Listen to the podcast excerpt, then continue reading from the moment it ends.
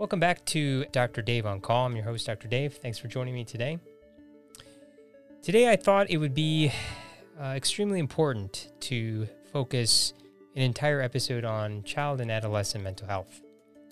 Um, we, in the COVID 19 pandemic here, many of us are in shelter in place orders, um, schools are shut down, and as parents, we are trying to navigate uh, a new environment for both ourselves, but also our children, trying to balance um, our home work life uh, as well as um, helping our children navigate uh, distance learning too with their schools. And it can be a pretty stressful environment, um, you know, to, to balance all of that while also trying to take care of our health and safety too.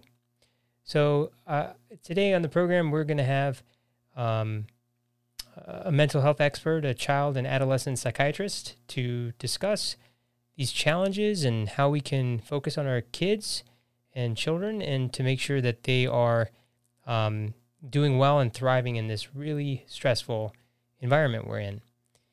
Um, you know, listening to what our children believe about COVID 19 transmission is essential. And, you know, we as adults have to provide kids um, with an accurate explanation that's meaningful to them. Um, that'll hopefully help them feel less frightened, um, feel less guilty if they if they are feeling that way about this whole pandemic and and you know we as adults can be easily preoccupied with COVID nineteen. Um, you know, watching the media constantly, and and that could really cause us to be um, even more sensitive to our children's distress. And if we as adults get in an emotional state um, that's unexplained, our kids could interpret it more as a threat, um, and that can really result in anxiety. With children and adults, I, I found with with my children um, that they're not going to tell me that they're actually anxious about something. They can manifest these behaviors in different ways, whether it's acting out, maybe having an argument, um, and even sometimes distancing too. So, what can we do? Well, um, the American Academy of Child and Adolescent Psychiatry has given a really good guidelines in terms of um, you know what advice they feel can help us with our kids, both children and adolescents during the COVID nineteen pandemic. Firstly, they recommend that we be open and supportive so that they can ask us questions if they feel like it. Um, but also, more importantly, the onus is on us as adults to be honest with them uh, especially around the uncertainty surrounding COVID nineteen, that we that we are authentic with them, um, and also reassure them that it's okay to have these fears uh, about this uncertainty, and reassure them about their personal safety, um, as well as the personal safety of immediate family members too. But but in all honesty, it's important not to overwhelm them. You know, especially with the bombardment of you know constant news, especially with new cases and you know, the case fatality rates, what's going on in different sorts of areas of the country and the world. So we have to be realistic about this. So today, I want to introduce our um, our guest today is uh, Dr. Karen Pierce. She is a child and adolescent psychiatrist, and we're going to talk with her um, about some of these issues and questions. Dr. Pierce, thank you for being on Dr. Dave on Call. We really appreciate uh, your time today to to share with uh, your expert uh, uh, thoughts on the COVID 19 pandemic and how it relates to our kids. Thanks for being here. Pleasure.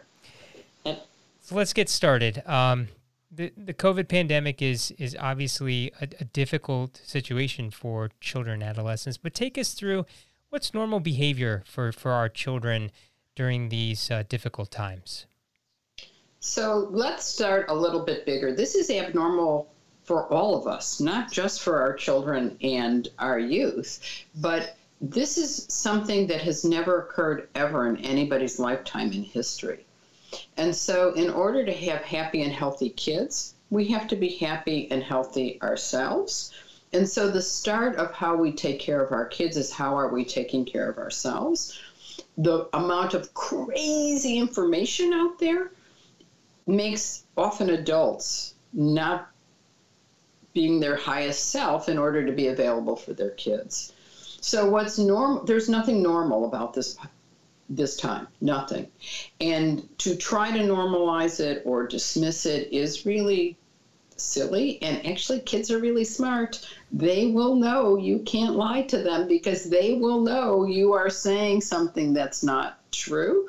Um, and I think that's where the start comes from is we have to start with ourselves as adults in knowing it, and then we can turn to these kids. Um, and like any of us, kids, um, kids have interesting questions to ask. They have heard everything we've heard.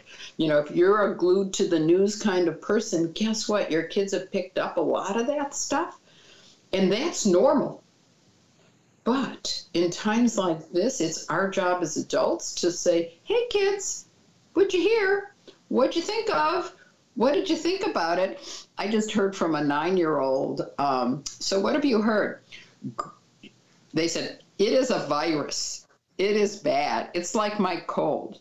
And I said, okay, it's sort of like your cold. And I said, how is this different than your cold? And he says, we could go to the playground if I had a cold. And it's really taking kids from where they're at. And in this case, I said, you're right. It's a cold like a new toy.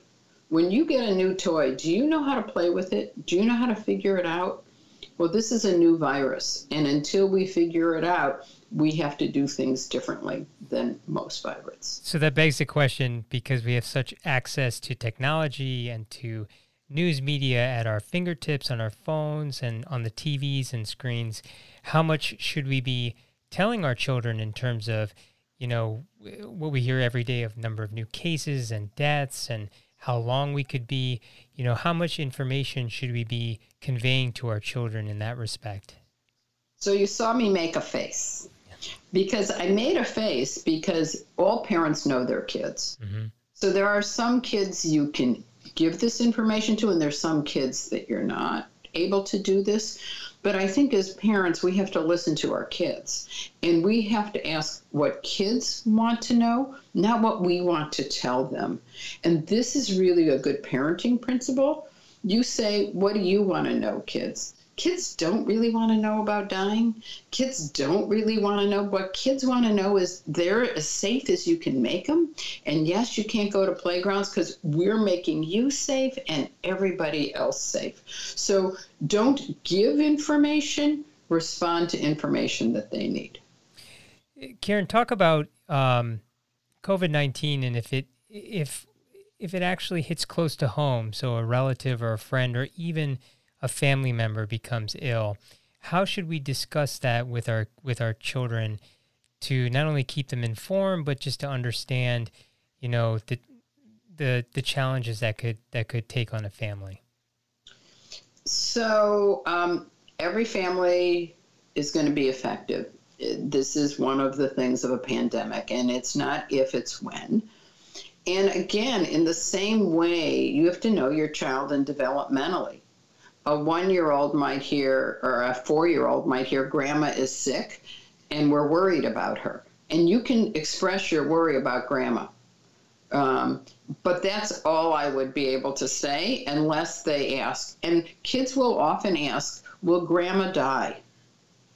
And the answer has to be, I don't know. We hope she doesn't die, but she could get really sick. Um, but we're really hoping that that doesn't happen because we can't predict the future and you don't want kids to think you can. Um, versus an adolescent, you might sit down and say, Yeah, this is not so good for grandma. Grandma's in, you know, grandma has diabetes or other health risks that, yes, this is a lot more scary for grandma right now. Um, so, but I think developmentally, you have to pose your answer. Absolutely. And and what signs should we be looking for in our children if they are experiencing some uh, mental health distress during this time? We all are experiencing mental health distress, and most of it is not abnormal. Um, most of it is not abnormal. Um, what I'm seeing are we're all having panic attacks. Kids are, parents are. And what we need to do, mostly we just have to sit with our kids. We cannot deny their feelings. We have to be sure that we're meeting them with their feelings and letting things ride like this. Because just as you, as an adult, need ways to calm yourself down, your kids are going to need that too. Um, another kid said to me, You know, when it gets pretty crazy in my household where everybody's yelling, you know what happens? It's recess time and we all get to go outside. And so it does get crazy in households. And so I think most of the things we're going to see, whether it's kids clinging more or kids not sleeping, that's all very normal. If you start to see it more and more, one of the first things you have to do is look at yourself as an adult. Are you being more anxious? Are you transmitting not safety to your kids? Are you freaking out? Um, it, Dr. Dave and I were talking about the beauty of technology. As adults, we have to get on a phone or get on a face and say, Hey, I'm freaking out right now. I actually got two calls today from friends like that. You know, I'm freaking out okay, Karen, thank you. And then they can go back to their lives. And that's partly what I think disrupts a lot of kids when they're picking up what we're doing. Um, I think severe kinds of things, um, severe mental health issues, you know, the definition is you have to have symptoms for a month. Well, we've only been at it for two weeks. So, you know, that's rare that that's going to happen. I, would like to talk about adolescence too as well, because one of the things that I think that is frustrating people who are actually implementing physical distancing if they're driving around or on a walk with their other children is that they see sometimes a lot of adolescents are still with their friends, with their cohort and you know, hanging out together and being with their significant others. How as parents can we talk to them and just to explain them you know, how important it is for physical distancing in a way that could help them understand that maybe this is not the best time to be hanging out with 15 of my friends in the park or, you know, with my significant other for extended periods of time. It is not okay for these kids to be together. That is really clear. But developmentally, they need to be and want to be the way I think about this is I think I'm very grateful for every one of person who social distance. We really have never in our country had to have sacrifices of our whole community in having to social distance. And I think the way I turn it around is that I'm grateful when I see somebody who's social distancing and to really positively reinforce people when you see them social distancing. And that is a community part we just have not had to experience before. And I think it's part of the learning curve, and adolescents are going to push up against it.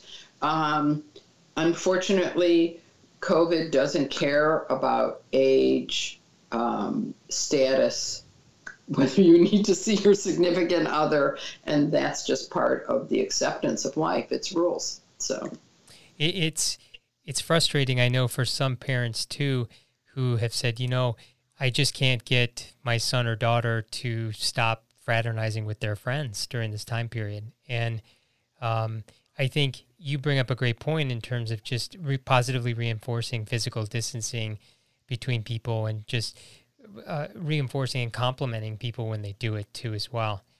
Um, one, one, no, please go ahead. Go ahead. No.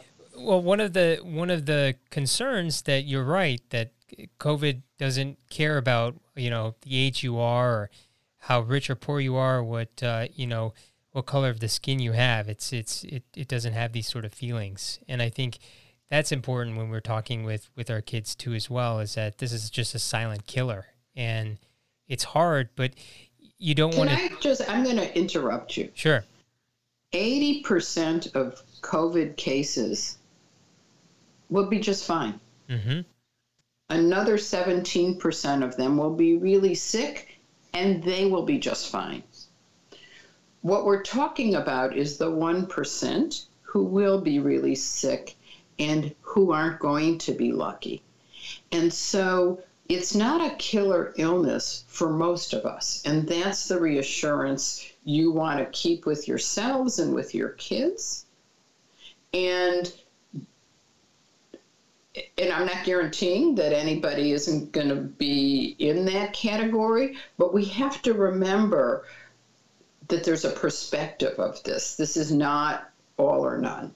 I um, agree. It's no, yeah. absolutely. The forest from the trees are very important to to not only understand but implement too, because I think that that therein lies the concern that I think we have as families too with the media, uh, essentially highlighting those very rare cases that become the forefront of the news story. For example, a healthy 38 year old male with no pre existing conditions ends up getting COVID and, and on a ventilator within days. And I think those can sometimes perpetuate fears that are actually unnecessary. Yeah. Let's let's talk about you know children now and distance learning at schools. Um, you know we're at home. Um, we're dependent on the school's infrastructure too. Many schools have an e-distance, uh, you know, learning platform that requires kids to, you know, utilize uh, technology more. And you know, we had talked before before um, you know our interview too about screens and what is, you know, good communication and social use of electronics versus in school. But uh, are you concerned in terms of now us having our children on electronics um, for a greater part of the day now, uh, longer term in terms of their development? Let's say, for example, we have to implement this for many months. I mean, is there is there concern developmentally for for our children in that respect?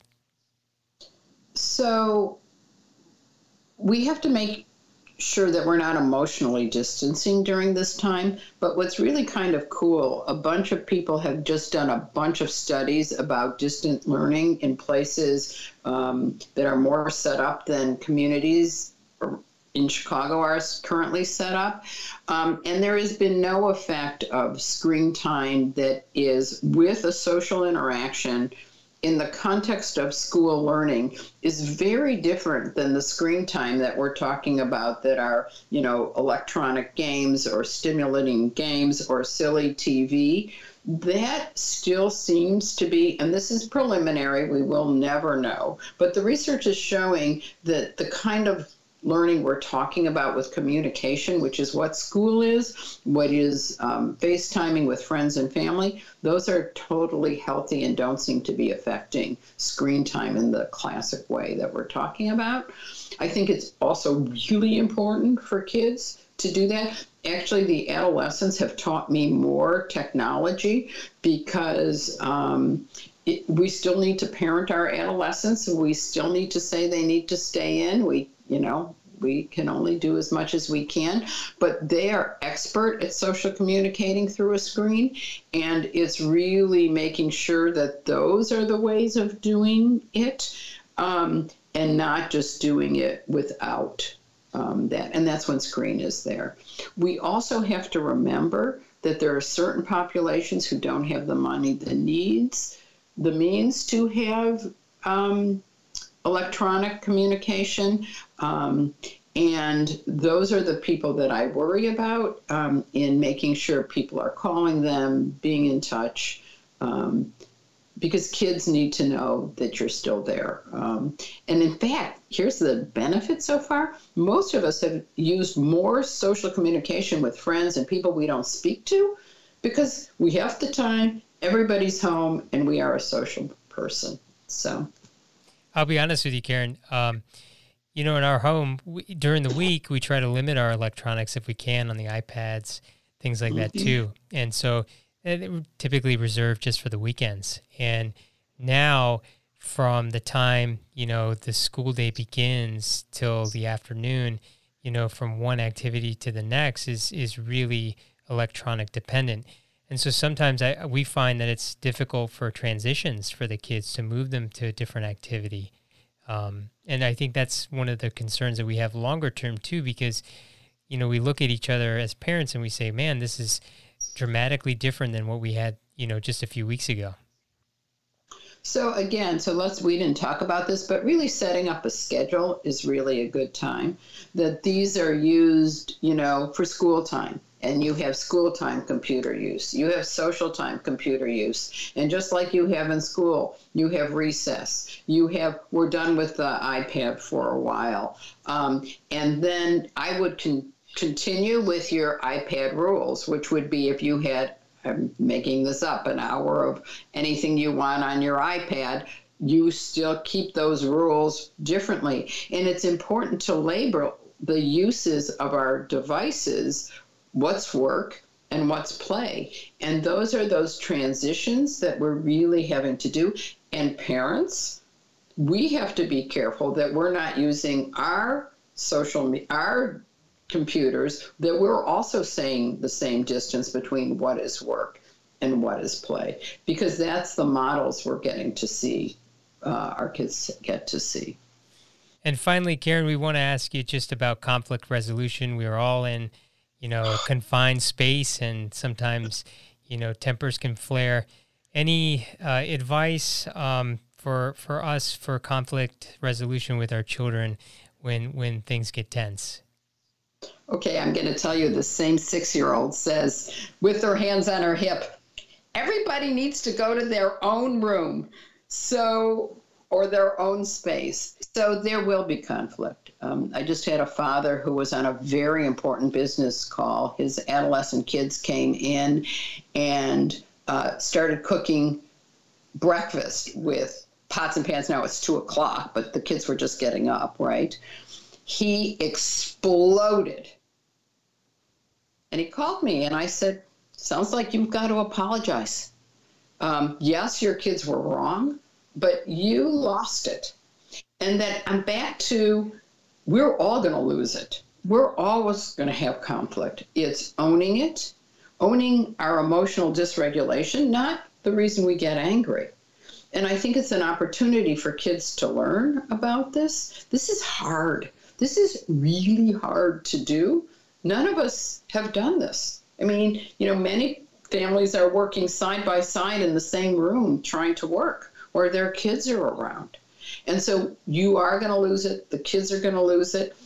And you, you go to your corners and then you talk about it and what are other ways of being able to negotiate it. And, and again, it's a great learning. And emotional learning is something we need to be teaching our kids. And um, anger, sadness, disgust, and fear, we need to make sure all four of them are being contained as well as in ourselves. So I think, yeah, it's going to happen. Excellent. Thank you so much, Dr. Karen Pierce. She's a child and adolescent psychiatrist here in town at Northwestern University. Karen, thank you so much for being on Dr. Dave on Call. We really appreciate it. Thank you. Pleasure. Thank you, Dr. Pierce, for joining us today on Dr. Dave on Call for discussing these extremely important issues regarding our children and uh, children's mental health.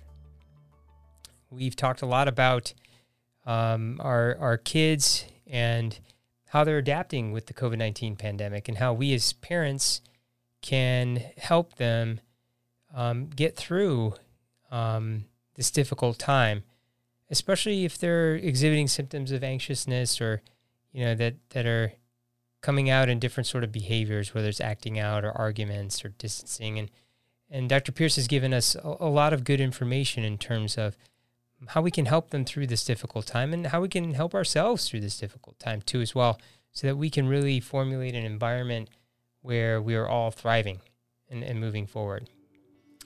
We appreciate you listening today and and um, wherever you are we encourage you to interact with us.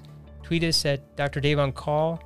Uh, you can email us at hello at drdaveoncall.com and as well as uh, call us to 877 dr dave 5 We really appreciate you taking the time to listen, and we hope that you are staying safe and healthy. Take care. See you next time.